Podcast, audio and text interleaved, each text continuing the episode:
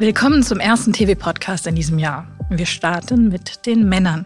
Mein Kollege André Bangert leitet das Menswear-Ressort bei der Textilwirtschaft und er und seine Kollegen waren in den vergangenen Wochen unterwegs von Hersteller zu Hersteller und haben sich die neuesten Kollektionen zeigen lassen.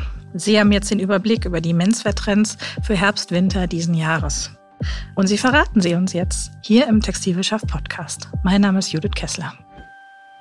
André, du und dein Team, ihr seid die letzten Monate von Hersteller zu Hersteller gereist, habt euch ausgetauscht mit Designern und Produktverantwortlichen über die Mode für diesen Herbst und Winter. Was hat dich am meisten überrascht? Ja, hallo Judith erstmal. Schön, dass wir reden. Also es hat Spaß gemacht die letzten Wochen. Was mir aufgefallen ist, es war doch überraschend, dieses Overshirt. Also ich habe echt nicht dran geglaubt. Ich habe immer wieder drüber geredet. Das war ja offensichtlich, dass das modisch dran ist. Und jetzt haben uns Händler bescheinigt, Mensch, es läuft. Und ich glaube jetzt auch langsam selbst daran, dass es wirklich auch noch äh, ein richtiges Stückzahlen-Business auf einem gewissen Niveau werden kann. Und äh, mal als Sakko, mal mehr als Hemd. Also es ist doch ein Teil, was diese Menswear noch, noch weiter bereichert. Also bin ich echt erstaunt. Interessant. Vor Saisons war das ja schon mal in der Womenswear. Großes Trendthema. Ich glaube, es hat sich jetzt ein bisschen abgekühlt, aber jetzt entdecken die Männer das. Interessant. Ja, ja, das wird sich okay. etablieren. Das ist schon recht gewiss, dass, weil es einfach super in den Look passt und auch ganzjährig tragbar ist. Mhm. Da werden wir auch noch dazu kommen zu dem Thema. Wie ist denn die, die Saison im Menswear-Business verlaufen? Ihr sprecht ja auch sehr viel für eure Marktanalysen mit Händlern. Was spiegeln die euch? Es war, im Grunde war, es war schlimm. Also es war wirklich, also es ist dumm gelaufen, wenn man das so flapsig überhaupt sagen darf.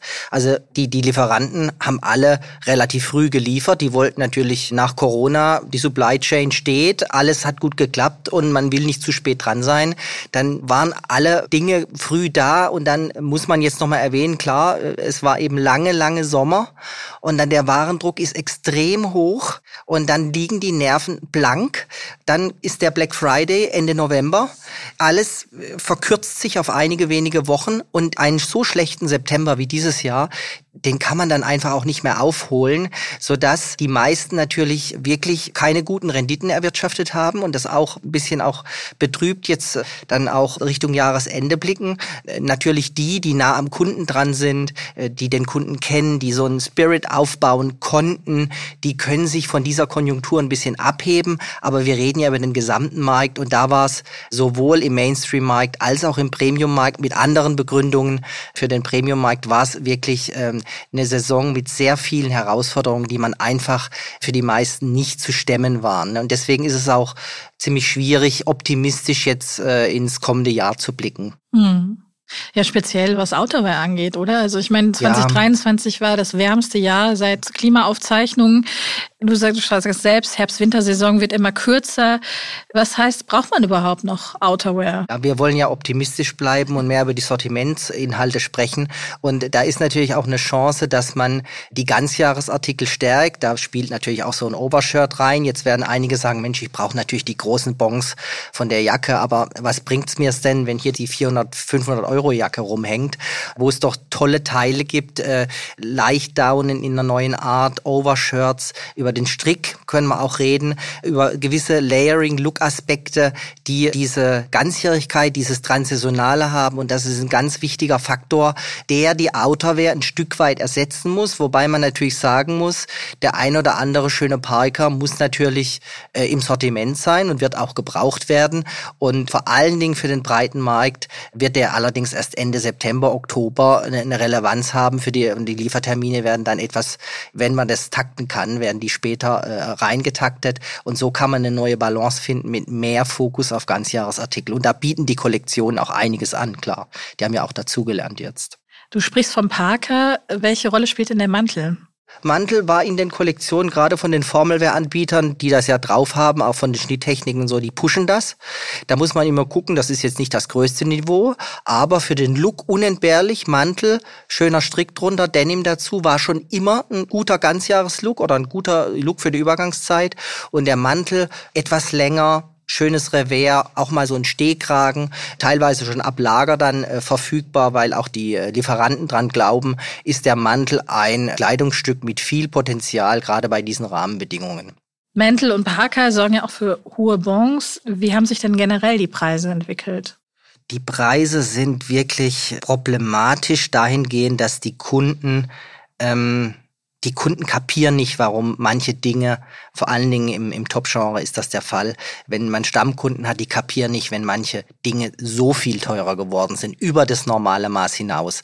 Da gibt's schon wirklich, wenn, wenn jetzt einige Jackenkollektionen mehrere hundert Euro über die tausend Euro ins Vierstellige dann rausgehen, wenn das Top-Genre hat unheimlich Probleme, auch eine Einstiegspreislage mal unter zweihundert Euro bei einer Chino zu bekommen. Das wird ein, wirklich ein Fokus sein, jetzt auch auf den Messen, dass man da begehrliche Einstiegspreislagen findet, weil die Preise sind einfach so, dass es unabdingbar ist, gerade in Mittelstädten und äh, wenn, wenn man seine Kundschaft kennt, die hinterfragen die Preise und da muss man eben gucken, dass man dann auch, wie gesagt, eine Hose unter zweihundert Euro hat, einen Anzug, der so um die ja, fünfhundert, sechshundert Euro kostet, weil man muss gucken, viele im Premium-Genre, die gehen dann an die tausend Euro ran und über tausend und dann, dann wird das auch für den Kunden, der sich's leisten kann, unverständlich. Der hat einfach keinen Bock mehr, dann das Geld auszugeben. Da braucht man schon sehr gute Argumente und muss schon sehr nah am Kunden dran sein. Das können einige wenige Konzepte können das vermitteln, aber die meisten, denen fehlen da die Argumente und die müssen bei der Order jetzt schon gucken, dass sie sehr stark auf die Preis-Leistung gucken. Hm. Über welche Qualitäten kann man denn da punkten? Qualitäten, da wird es sehr stark Richtung Wolloptik gehen. Das haben wir jetzt auch bei der Händlerbefragung rausbekommen, dass diese wollenen Oberflächen, gerade wenn die Farben, da kommen wir auch noch drauf zu sprechen, wenn die so ein bisschen zurückhaltender sind, eher, dass man über die Qualitäten kommt, so ein Bridge-Chic, halb unsichtbare Nadelstreifen, Check drin, so Qualitäten, die was können, die eine Wolloptik haben oder eine Baumwolle dann so mit Synthetik aufbereitet, dass die so eine Wolloptik hat, ist wirklich die Qualität der Saison und da kann man super Looks draus zaubern. Mhm.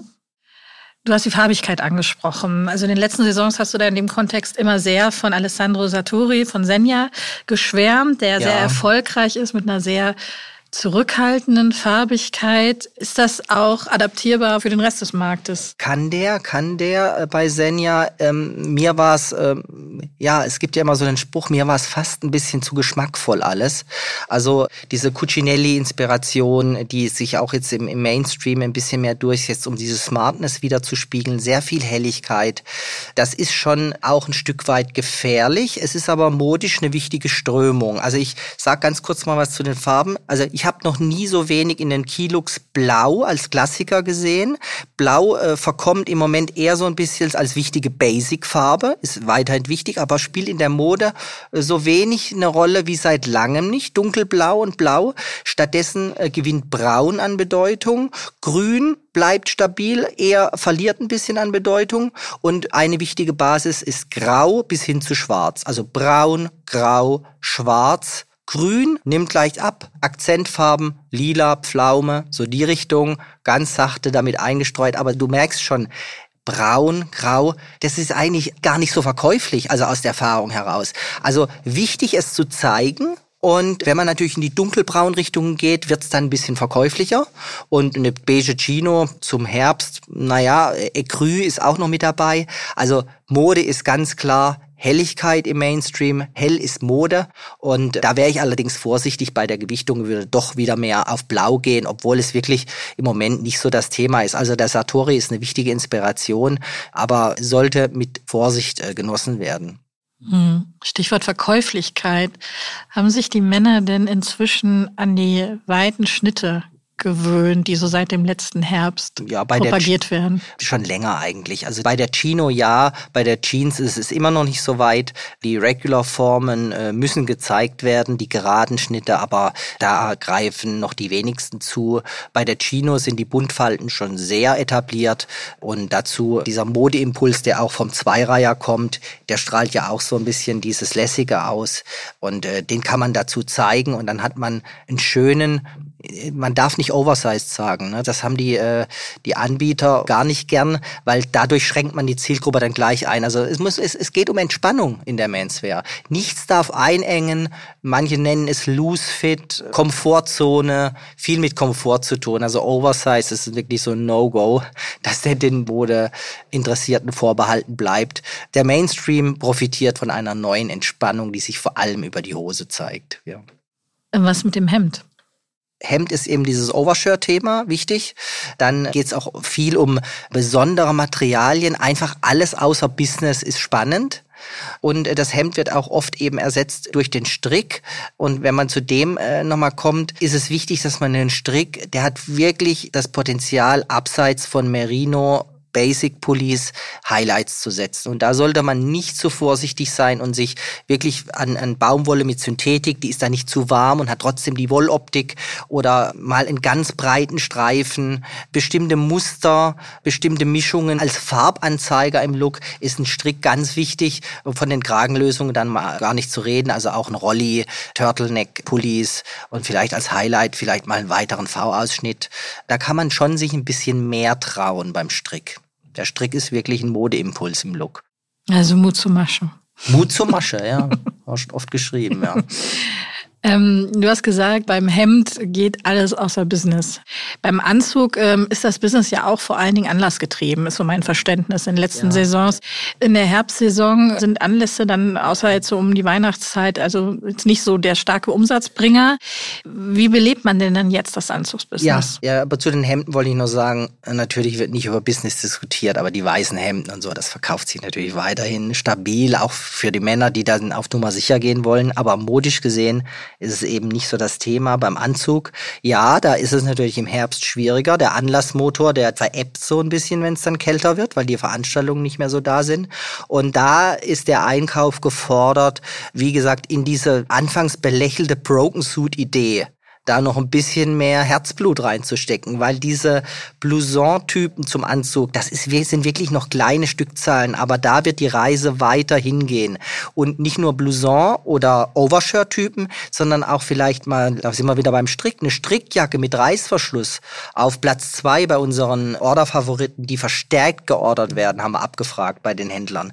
Daran glaube ich auch, dass man äh, diese Ganzjahresteile oder eine schicke Strickjacke zur Anzughose, Over Overshirt dazu, solche Kombinationen, auch das Sakko natürlich nicht vergessen, dass man den Anzug einzelteiliger denkt, das ist schon sehr, sehr wichtig und äh, da muss man dranbleiben, weil dahin wird die Reise gehen. Die Leute wollen ja auch schick ins Büro, aber eben nicht mehr in dem klassischen Anzug, sondern wollen da auch ein paar Möglichkeiten haben und da bieten äh, diese Teile, die ich genannt habe, unheimlich viele Chancen. Hm. Jetzt haben wir sehr schnell, sehr nah dran am Produkt, an den einzelnen Artikeln. Zum Schluss würde ich gerne den Blick nochmal weiten. Was sind denn die wichtigsten modischen Strömungen? Also äh, ich will es fast nicht mehr in den Mund nehmen. Old Money Style ist eigentlich schon viel zu oft erwähnt. Dieses geschmackvolle Braun, Grün, Richtung, die, die vor allen Dingen von Schnitten und Qualitäten lebt. Sehr zurückhaltend, sehr Basic Essential mäßig aufgebaut, Modern Essentials. Im Top-Genre kann man auch über Kaschmir oder einzelne Teile dürfen dann auch mal was kosten. Dieses Wardrobing, sehr basic, aber sehr luxuriös gedreht. Also da spielt dann auch Cord eine wichtige Rolle, ordentlicher Schuh dazu oder so ein Edelsneaker dazu. Sehr zurückhaltende Farben, Quiet Please, Quiet Luxury, alles, was man da schon dazu gehört hat. Sehr italienisch, sehr viel Wolle, wunderbar, das äh, muss man zeigen. Mantel dazu, ne, so die ganze Geschichte, auch Zweireiher und der ganze Kram. Da kann man auch breitere Revers mal wieder bei den Anzügen so ein bisschen mit der Tradition spielen und die lässig zeigen. Ganz großes Feld. Dann äh, darf man nicht vergessen, die Schwarzrichtung, progressiv, ruhig auch mal ein bisschen mit der Brechstange zeigen. Also Schwarz ist einfach ein Anzeiger, Clubbing, Italo-Disco, Pfann, Satinhemd dazu, Leder, Leder, Leder. Auch mal wieder ein Ledersakko, ganz stark. Spencer-Typen, technische Wolle, Dinge, die sich fast wie Technik anfühlen, aber doch auch achtzig Prozent Wolle und dann so ganz glitschiger Griff, auch mal wieder ein Glanz drauf. Also macht unheimlich viel Spaß, dann auch mal ein Stiefel dazu, wieder ein spitzer Schuh dazu. Äh, weniger Schmuck als zuletzt, also man spielt in der Menswear mit dem Femininen wieder ein bisschen zurückhaltender. Man war ja sehr viel Schmuck gehabt, da ein bisschen auch minimalistisch, aber schon sehr sexy, glänzend kann man da rangehen mit viel Schwarz, auch zu braun und mit Schwarz lässt sich sowieso äh, sämtliches kombinieren, auch schwarz-weiß ist da ein wichtiges Thema, dann kapiert man es noch leichter.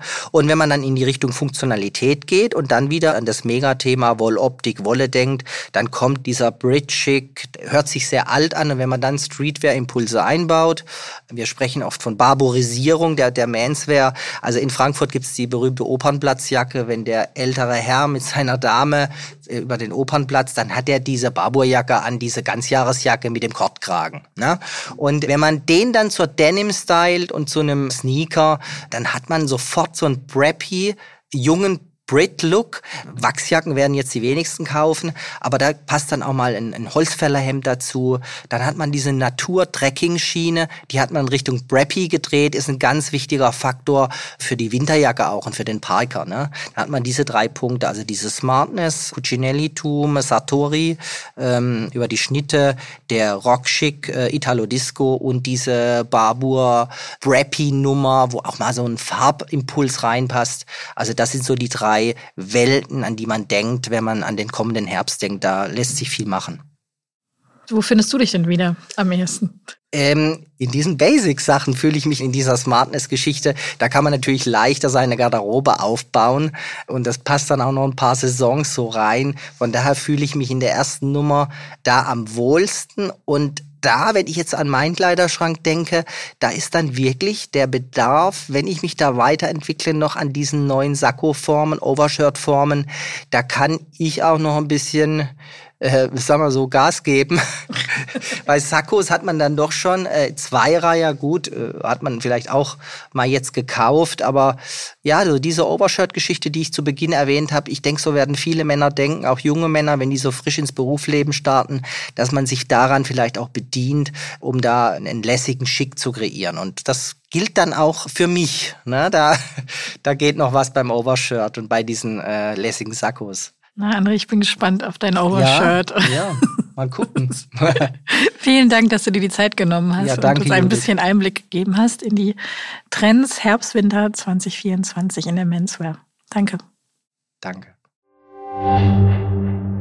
Das war Menswear-Chef André Bangert und das war der T W-Podcast. Wenn Ihnen gefallen hat, was Sie gehört haben, dann lassen Sie uns gerne ein Like oder ein Abo da. Mein Name ist Judith Kessler, vielen Dank fürs Zuhören und wenn Sie mögen, bis nächste Woche.